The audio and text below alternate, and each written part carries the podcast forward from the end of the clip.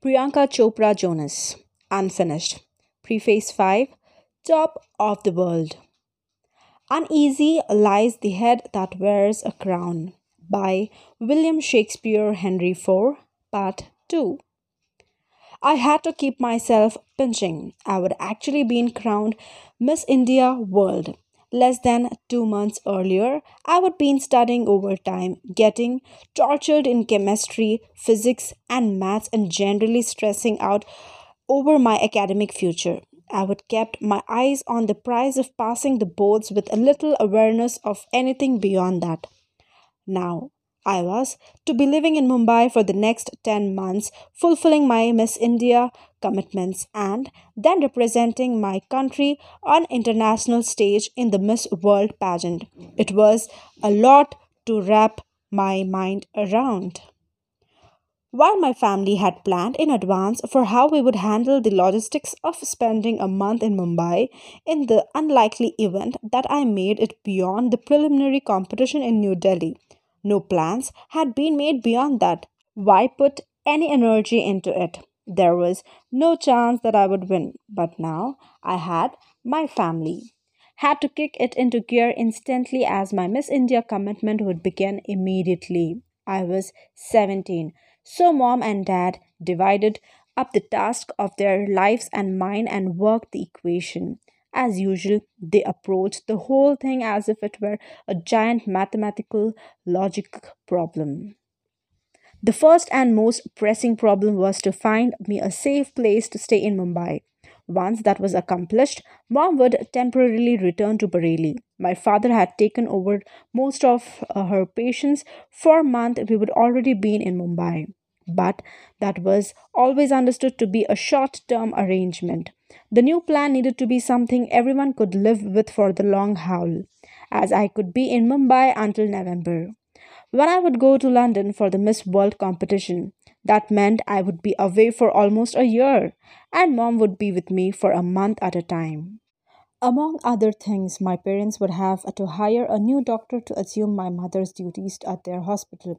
Thank goodness, Nanny still lived with us so she could take care of Sid, who was 11.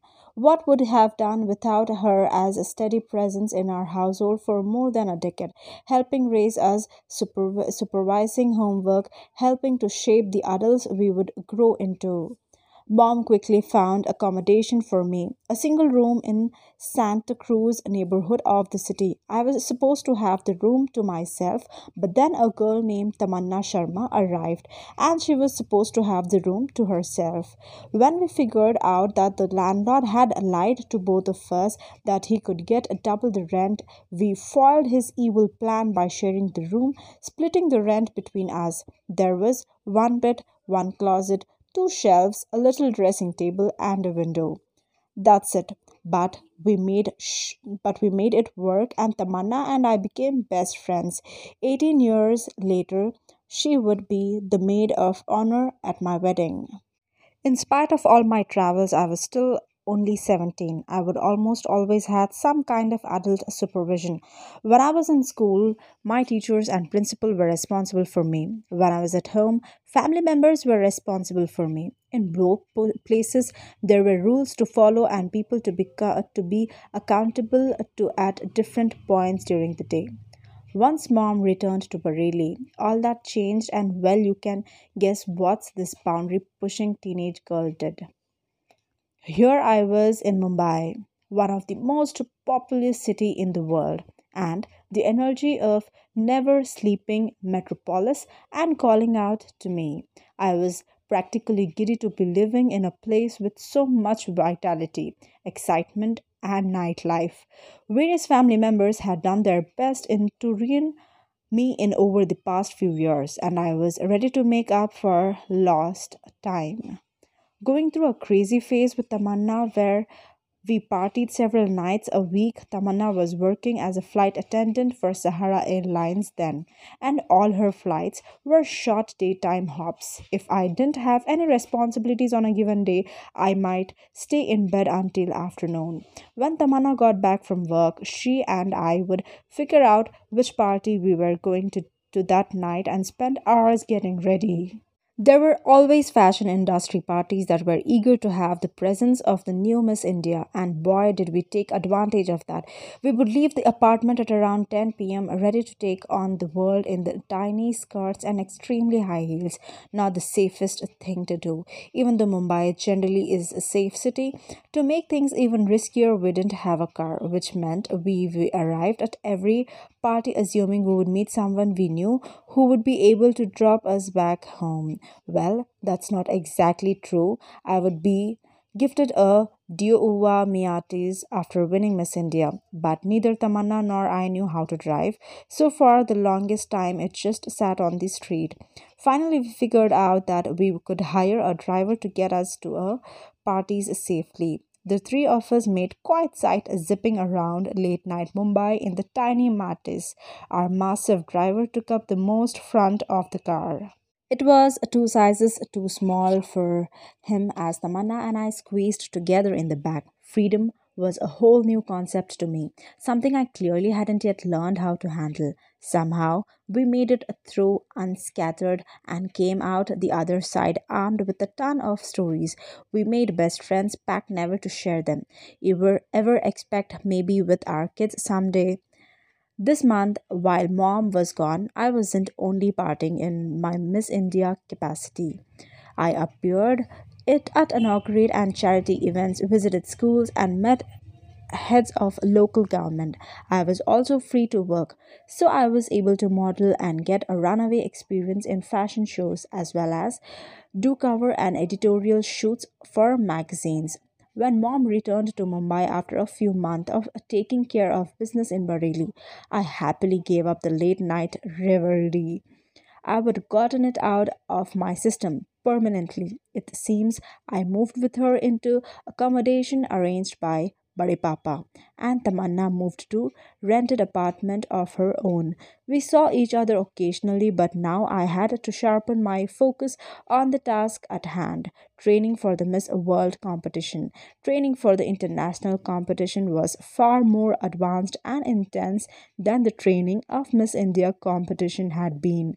There were about 30 girls competing for the Miss India title, and we would receive a month of group training with classes and demonstrations. All of that had been valuable to me, and I would eagerly soak it up. This training was to be one on one through, and we and was preparing me to compete against 94 co- contestants from around the globe. One of the one of the many professionals I trained was Sabira Merchant, a world class public speaking and diction coach. She was responsible in large part of for my polished presentation skills, having ta- taught me how to formulate my thoughts and articulate them into complete sentence on the spot and under pressure. She trained me to pause and think, foregoing unconscious stalling marca- mechanism like, mm, uh, well, so that my speech was a clear, direct, and unself conscious. In the process of all this, she helped rid me of my nasal twang, which she said made me come across a Yankee sounding person, and worked relentlessly with me in conjugating my vowels and speaking with a global English accent, which meant no more rolling for my RS. I worked hard and faithfully and still use some of the skills she taught me today. I got plenty of exercise preparing for the talent around through my training and Shiamak Davar dance troupe, member of which helped train me for the Bollywood meets contemporary Indian dance piece I decided to perform. Then there was the gym, Talwalkars, where I showed up reliably each morning. I could have skipped it, but I didn't want to be considered a slacker. In this one regard, though, I kind of, I kind of was. I would show up there and sign in, then go outside to the juice counter and talk to a friend. I didn't have an athletic body, but I was slender and blessed with metabolism that kept me that way. Hashtag new now you know. Dr. Jamuna Pai, a well known dermatologist, taught me about skincare. I consulted Dr. Anjali Mukherjee, a dietitian who advised me a healthy eating and sent me to London with a supply of nourishing snacks. I saw Dr. Sandesh Mayekar, a cosmetic dentist who made sure my smile sparkled. I still see him today. The husband and wife hair and makeup team of Bharat and Doris worked with me to make sure I knew how to look my best at all times. Perhaps the most fun part of the prep was meeting the top fashion designer who consulted with me and what to wear and how to wear it. Since I would always loved making statement with my clothing, I relished these sessions. I ended up wearing a lot of Ritu Kumar's designs during month of Miss World contest, spent in London before pageant itself. On the final night of the television show, I wore gorgeous soft peach strapless gown costume by Hemant Trivedi. There was one slight change with it, though that only became apparent on the actual night of the pageant.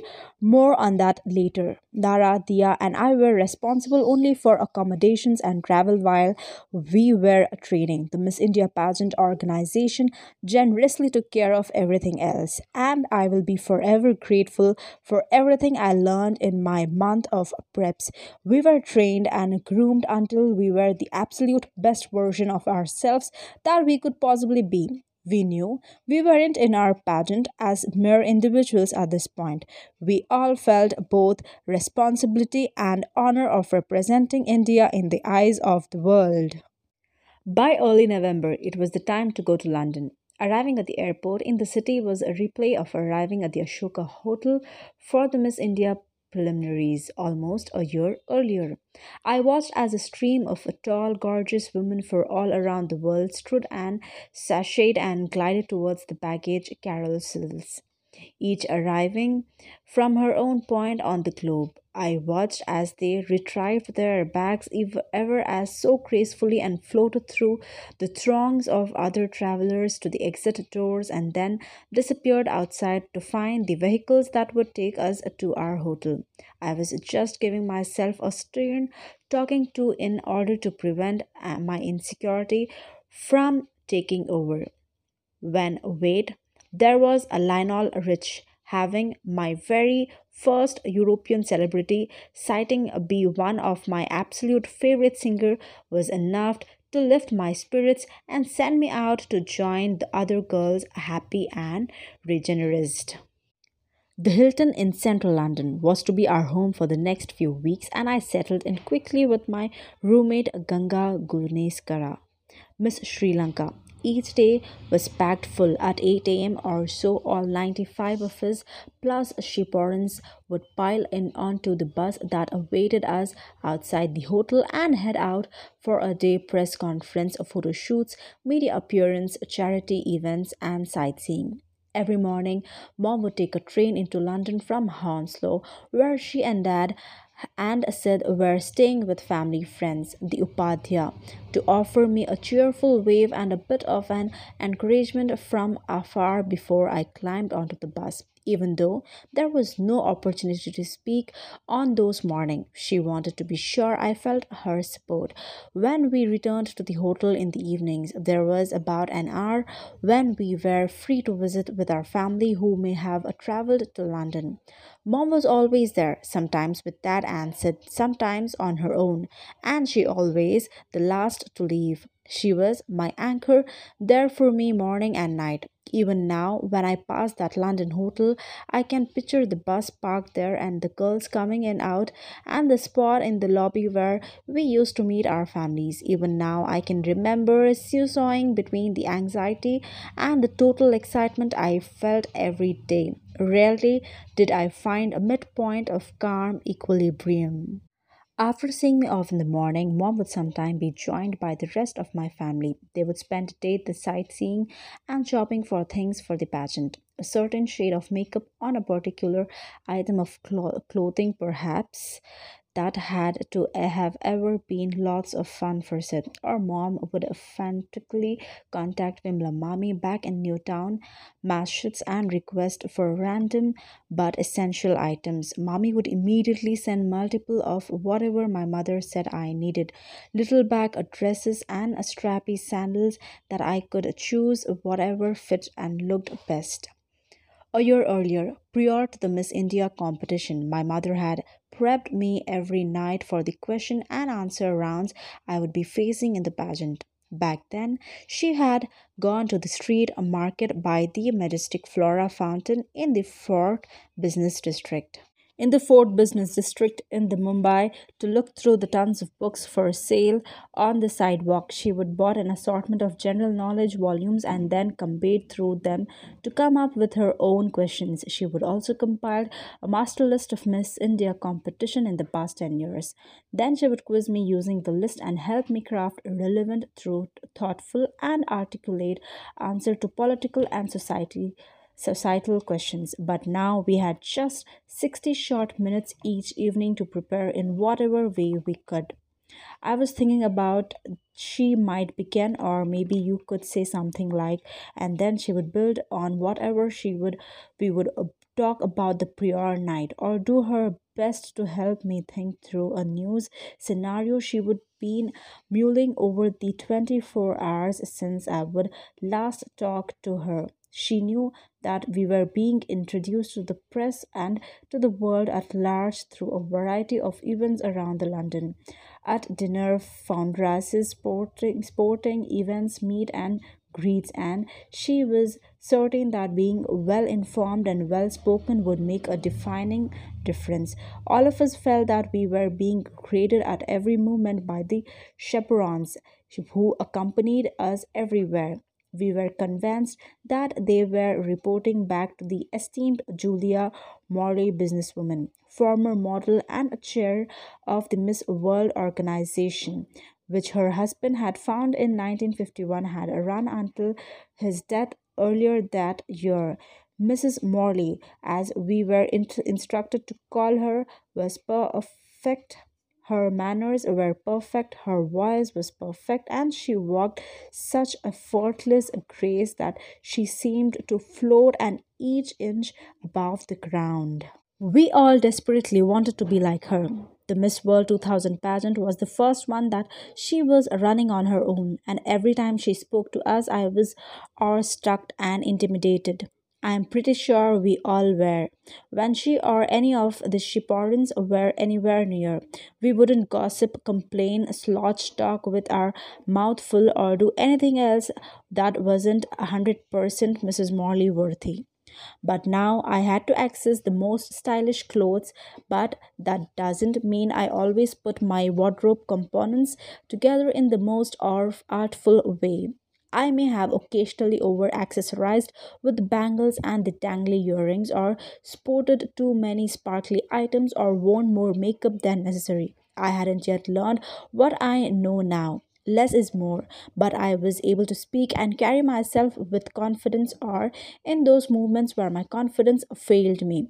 With a conviction that seemed like confidence i was not the same person that i would been when i participated in the miss india pageant 11 months earlier. Then i didn't have a lot of tools in my toolbox or brushes in my makeup kit.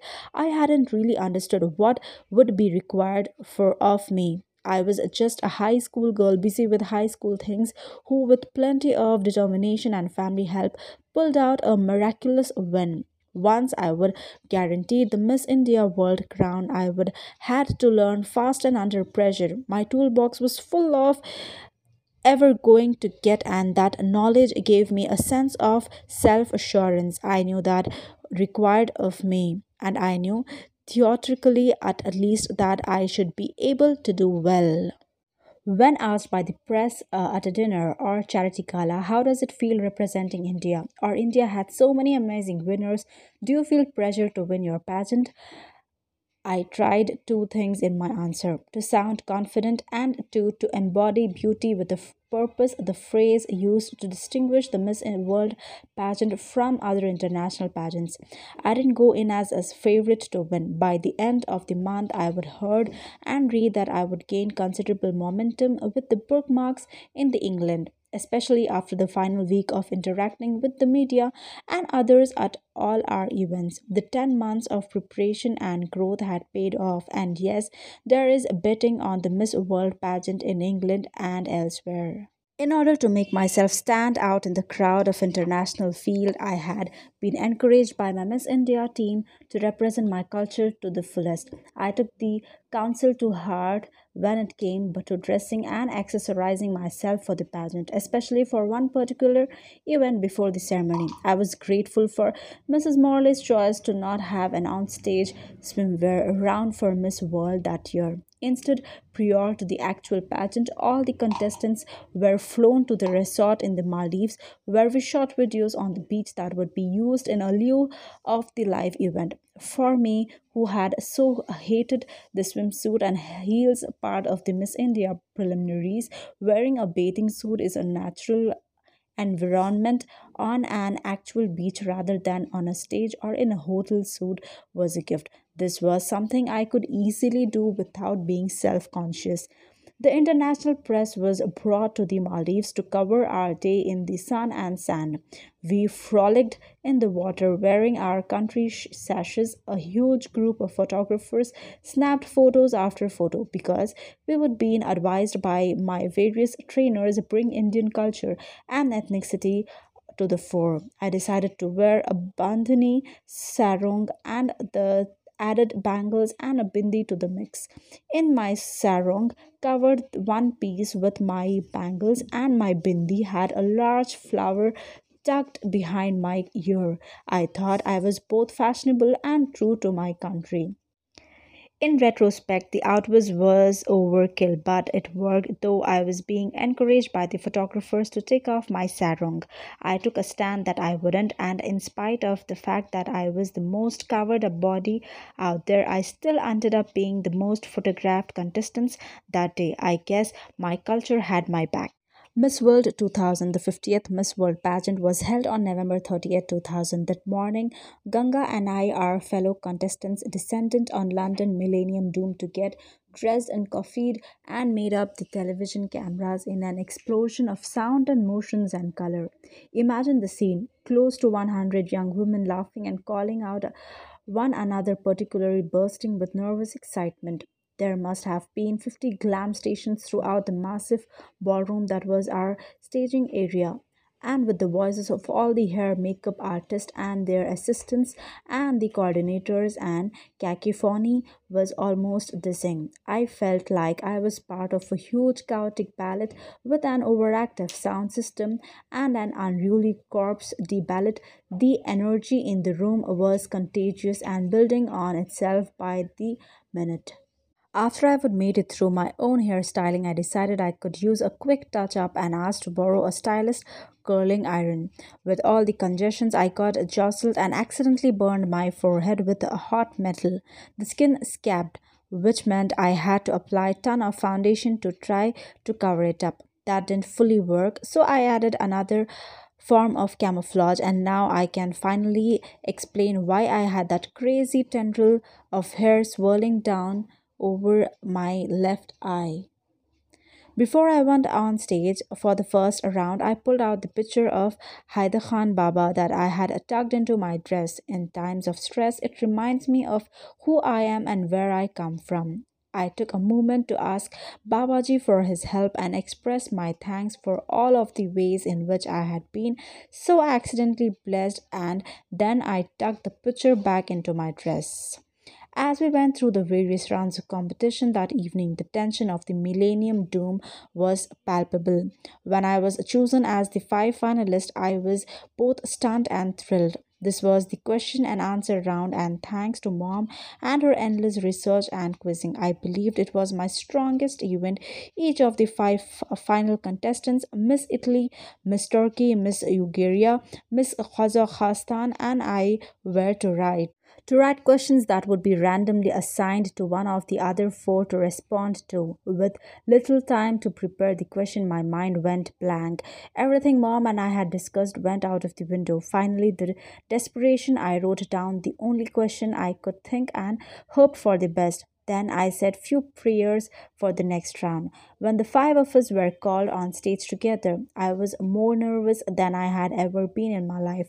Between being one of the youngest girls there and my sudden hyper awareness of the number of people watching 2 billion people in 150 countries, my palms were sweaty and my breathing was erratic. I had just enough brain power left to remind myself to focus not on feeling but on what I needed to do and not to do. Take a moment to collect your thoughts. Breathe, don't say, mm, don't trip your dress. You might think I would have found some reassurance of reminding myself that the bookies had me among their favorites to win. But I went in the opposite direction, taking pressure off myself by thinking about two significant reasons why I was unlikely to win. First, the preceding year, another Miss India, Yukta Mookhey, had won, so the chances the two Miss India would win consecutively were the almost non existence. And second, Lara had won the Miss Universe 2000 pageant and six months earlier in May, which seemed to make my odds even similar. How long could Indian women keep emerging victorious in the in these pageants? Wouldn't the judges want to spread the glory to some other countries? The pressure was on. I was representing my country on a global stage, and the pressure was also off. I almost certainly wouldn't win. Miss Kazakhstan and Miss Italy were called to answer the questions that had been randomly picked for them, and then Miss Uruguay was called upon to answer one. I would written, If ignorance is bliss, then why do we seek knowledge? Then I heard it aloud and realized that what thought questions it was. The only reason I would have written it down was that it was a question I would been asked during my Miss India pageant. I thought Miss Uruguay did a great job with it. Her response, given in English rather than her native Spanish, ended with the observation that ignorance is the main cause of so many problems around the whole world. Finally, it was my round. It was my turn. I was the second to last person to be called upon, and my question had been written to Miss Turkey. Who do you think is the most successful woman living today and why? After a few seconds of nervous laughter that desperately hoped would buy me more time, I launched into the answer that was no doubt influenced by my experience in convent schools, convent schools run by every organization the woman I named founded. Retrospect, my choice was a bit clutch. As much as I admire and respect women whom I singled out, I could have come up with more original response. Instead, I said, There are a lot of people I admire, but one of the most admirable people is my Mother Teresa. I admire her bottom of my heart of being so considerate, compassionate, kind, giving her life for people in India. I didn't know exactly how much time elapsed between the final question and answer round and announcement of that winner. I was backstage with other finalists getting touched up, another spritz of hairspray, another layer of lip gloss, and trying to stay calm. Finally, the moment to reveal the Miss World had arrived. This had always been an honor revered for Miss Morley, and now in his stead, the new director of Miss World pageant stepped to microphone. Mrs. Morley first announced Miss Turkey Yüksel Aksa, the second runner-up, Miss Italy Giorgia Palmas as the first runner-up. Then there was the hush. That harsh, anticipatory moment when everyone was holding their breath before the new weather of Miss World crown was announced, and then incredibly my name was called. Of course, I had dreamed about winning over the months that I had been so diligently training, but I would never actually believed it I could keep happen. Thank goodness Margarita Kravtsova, Miss Kazakhstan, and Katja Thomsen, Grand Miss Uruguay immediately reached out and hugged me because my knees were weak and that moment of physical contact and support steadied me Somehow I made it a center stage where the outgoing Miss World, my fellow countrywoman Yukta Mookhey, hugged and kissed me as she placed the crown on my head. I cried, I smiled, I did the wave. I was in shock. I took my slow, teary victory lap around the stage as the new Miss World. I searched the audience for my family, but I couldn't see them in the blinding glare of the lights. In the footage, I have seen some minutes of her being crowned. I look both ecstatic and dazed in equal measure. And it's true, I was ecstatic and dazed, and I was also desperately trying to keep my strapless gown from sliding down my body. Earlier in the evening, the gown had been strategically tapped to my skin to secure the place, but as the evening wore on and I got more and more nervous, my, per- my perspiration caused the drape to loosen. I pressed my hands together in the namaste and kept them close to my body as much as the time as I could in an effort to hold my gown up. I hoped for the best. I now do namaste at almost every red carpet, and you know the origin story. The celebrity pantomima broke on stage. Glittering confetti descended from the Raffers music played, and the 90 contestants who hadn't made it to the final round now streamed on stage to dance, hug and another, and have their photographs taken. Those moments, like so many others that night, are almost a complete blur. I remember being surrounded by photographs and security, and I remember looking for my parents and Sid, finally finding them thanks to Diana Hayden, Miss World 1997, who, along with Lara and Sushmita, Miss Universe 1994, had called to wish me good luck that night before. Are you Priyanka family? Dinah had asked when she'd seen the looking lost in the throngs of people trying to get on stage. Then she would shepherd them through all the reporters, photographs, and other and other congregating around me to deliver them to my side. I remember hugging them all and crying tears of joy with my dad. But if so much that night is about is a blur to me now what mom said to me in that moment is crystal clear in my memory. What will happen to your studies now? Seriously what will happen to your studies now? To this day i tease my mom about that here I had just one Miss World, the goal we had we were been working for a past one year. She had completely abandoned her life for, and she was worrying about whether I would ever take my board exams and finish school. Can we please talk about this tomorrow, Mom? She was still in shock. Of course, we all were. Everything about our lives, every single thing, was just about the change in a huge, totally unfrozen way. Shortly thereafter, I was whisked away to the official coronation ceremony, which was a huge celebrity banquet with all the contestants and judges and sponsors. Trophies were awarded to the winners of the other competition of the pageant. In an embarrassment of the writs, I received one of being chosen Miss World Continental Queen of Asia, Asiana, and I was crowned Miss World once more and presented that the titles trophy in the form of beautiful glass globe. I was so grateful to Pradeep Guha for his helpful and support that of his Times of India team when I returned to India. I gave him the shiny orb as a token of my appreciation. It's still on his mantle with Sushmita Sen's crown. All the pageant contestants had been instructed to pack up the night before, and my bags had been moved for, for me from very nice Hilton to the presidential suite of the luxurious Grosvenor House in London upscale Mayfair district. A chaperone was assigned to stay with me in a room attached to mine. When I went to my new hotel, I was hoping to spend some time with my family since I would still only seen them for a few chaotic moments, minutes on stage. It would be the last chance I would have to see them before heading out on tour to appear in my new official capacity.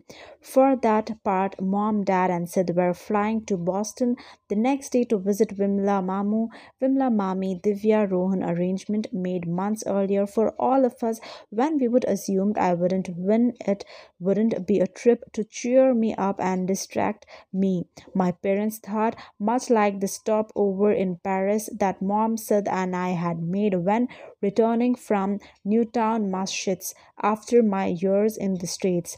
None of us could have imagined that my ticket would go unused when my family arrived at the Grosvenor House that night, eager to hug me and congratulate me, talk about everything that had happened.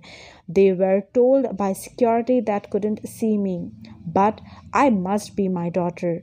My mother insisted when Mrs. Morley was finally reached my telephone. She is leaving tomorrow and I haven't even talked to her. I must see her. Mrs. Morley gave the okay, and at last security let mom and dad and said, when they arrived at my suite, I was sitting on the huge bed wearing my crown and jabbering about my desperation to eat pizza since I wasn't allowed to go out without any official chaperone.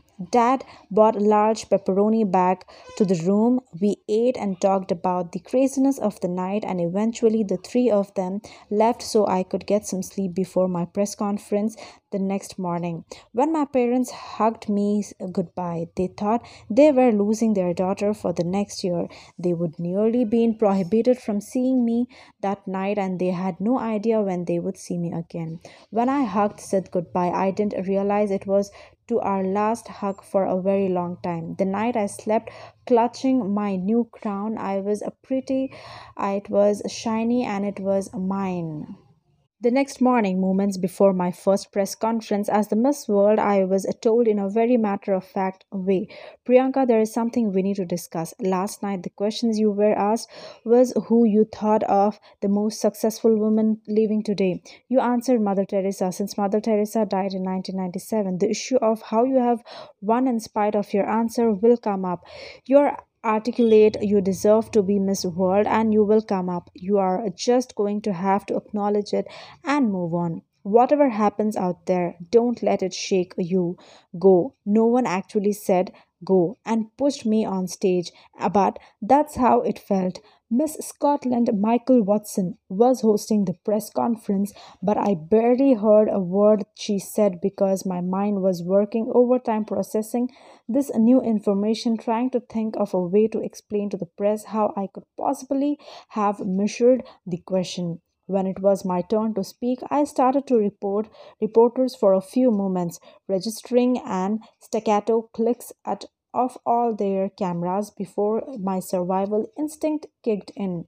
Then kick in it did. I remember saying how grateful I was have been chosen for this honor and how wonderful it was we live in a world where mistakes can be forgiven. And then I added the most important of all was how Mother Teresa still lived in my heart. So I hoped they would accept my answer. There was some subsequent public criticism about my having answered the question incorrectly. But I tried not to pay attention to it. In my case, I didn't have much time to worry about negative remarks in the news because I was immediately whisked away for a quick European tour. A week or so later, my parents got a surprise call in Boston from someone of the Miss India team who wanted to tell them where to be the next day for my homecoming. What? In India at that time, it was the norm for the winner of an international pageant to be celebrated with the homecoming tour open, her return to her native soil. It was both an opportunity to honor the winner and a chance to express national pride and joy in the country's victory. The tour was invariably an exhilarate affair and accompanied by a lot of press and fanfare. Nobody had imagined that my parents weren't going to be in the country. What? You are in America, the Miss India staffer said. What? We need to come back to India. My parents responded. Well, it's always better to have support of your family on these occasions. The staffer said, if possible, mom and dad threw their clothes into their suitcase and raced to the airport.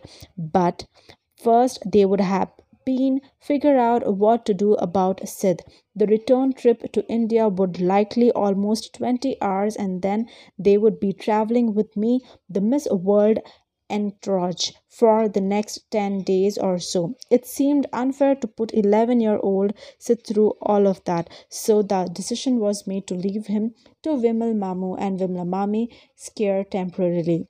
I'll come back for you soon, Sid, my mother told him. As soon as I can. Mom and dad squeezed onto the flight to London, but then they were struck. Absolutely no seats were available to New Delhi, so there was no possibility of meeting me in time. Until a British Airway agent from Pakistan named Shahid Malik heard them speaking Punjabi, understood the predicament, and deftly arranged uh, for two fellow airline employees on an immediately department plane to exchange their seats for spots on another flight. Then he not only bumped mom and dad up the first class but had an announced that the parents of the new Miss World were on board, helping them to temporarily forget the arduousness of their sudden journey. I would say it was miracle, but in fact it was a very human gesture on the part of compassionate Mr. Malik. I hope for the day when the act of simple kindness and shared humanity are as freely offered between our countries as they were offered that the day of Mr. Malik and the two gentlemen who gave up their seats for my parents. I was flying back from Europe at the same time my parents were in the air. My first time flying first class before we touched down in Delhi. I asked if if we might make a stop on the way to the hotel so that could visit the Mangal Mahadev Birla Kanan temple in the Shiv, uh, Shivaji Marg, Rangpuri. The temple itself is a simple one, but outside it stands a magnificent 100 foot tall statue of Lord Shiva. The other grand deities stand and sit nearby. I wanted to take blessing in this temple before my India journey got underway to express my immense gratitude for winning the pageant and for all the people who helped me along the way, especially my parents, without whose constant encouragement in all my unusual endeavors in childhood, this would not be happening. Mrs. Morley and the whole Miss World contingent accompanied me, and we all took blessings. Then we get back into the cars and continued on to our hotel in the heart of India's capital. As we pulled up, I saw my name on a massive billboard side signs. The Maurya Sheraton welcomes Miss World 2000. Priyanka Chopra. It took it took my breath away. My ambition and goals changed and crystallized in that moment and I remember thinking what I want my name to be in the big letters whenever it's written. 20 years later I look back and I say to my younger self, you did it with a couple of decades of constant perseverance. You made your dream come true. My exhausted parents were waiting for me in my hotel room when I arrived, and in a class and in a classic Punjabi fashion. So were at least 20 members of my extended family. Next stop, my hometown of Bareilly. I was so proud to being home back to share movement with all my friends, but there was a complication. Before I ever entered any pageant, there was member of the state government in Uttar Pradesh who had criticized beauty pageants for participating in Nari Shoshan or exploitation of women pageants went against the culture of the country. The minister said and now there were those in the state government who were opposed of to having any kind of homecoming celebrations for me in Bareilly.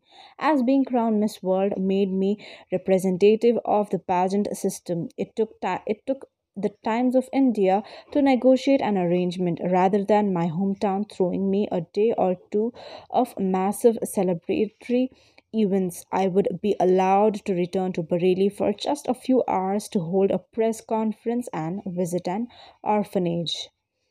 My parents and I, along with Mrs. Morley, a couple of people from Miss India team and security personnel, flew home in an eight-seater and proceeded to Bareilly Club, the comfort family spot where I roamed the grounds with my middle school friends, hung out with my high school crew, and been winner of the Queen Ball all along the route the road was lined with people smiling and waving at me they clogged the sidewalk and they perched in trees. It was totally and utterly mind blowing.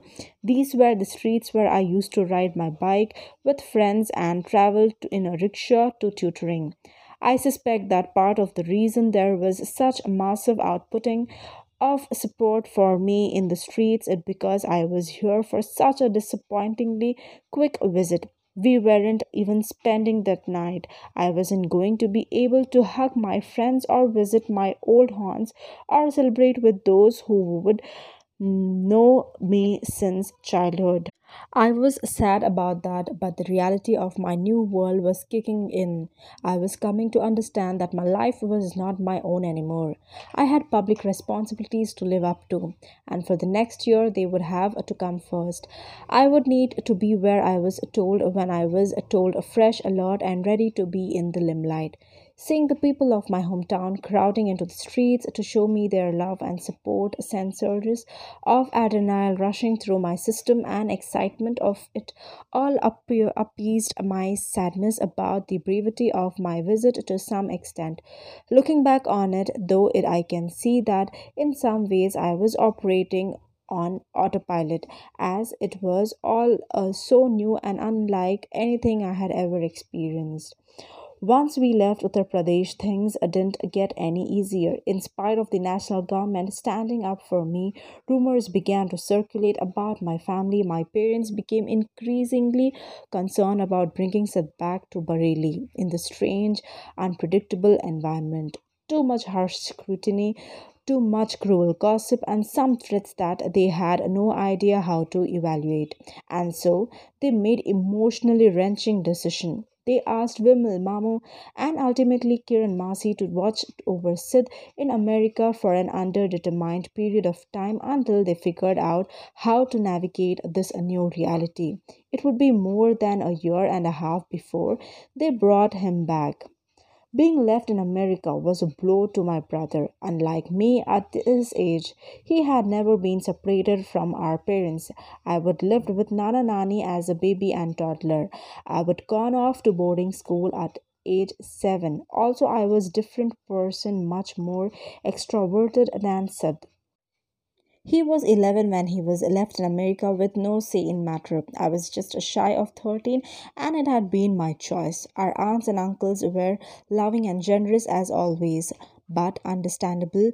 Sid felt abandoned by my parents and resentful of me, which was a complete reversal of our earlier life when I was sent away for his birth and had felt abandoned and resentful. The decision was hard for me to make peace and because he never really understood why he couldn't just be with us in India.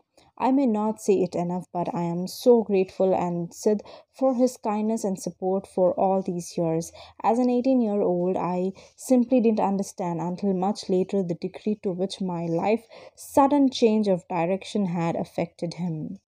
Things eventually settled down in a bit uh, if you can, traveling around the world, meeting heads of state, and attending constant photo shoots, press events, and fundraisers. Settling down, then early in the summer of 2001, a lingering head cold developed into what I thought was a very bad sinus infection, and I was having trouble breathing. This is the problem someone with asthma can't ignore.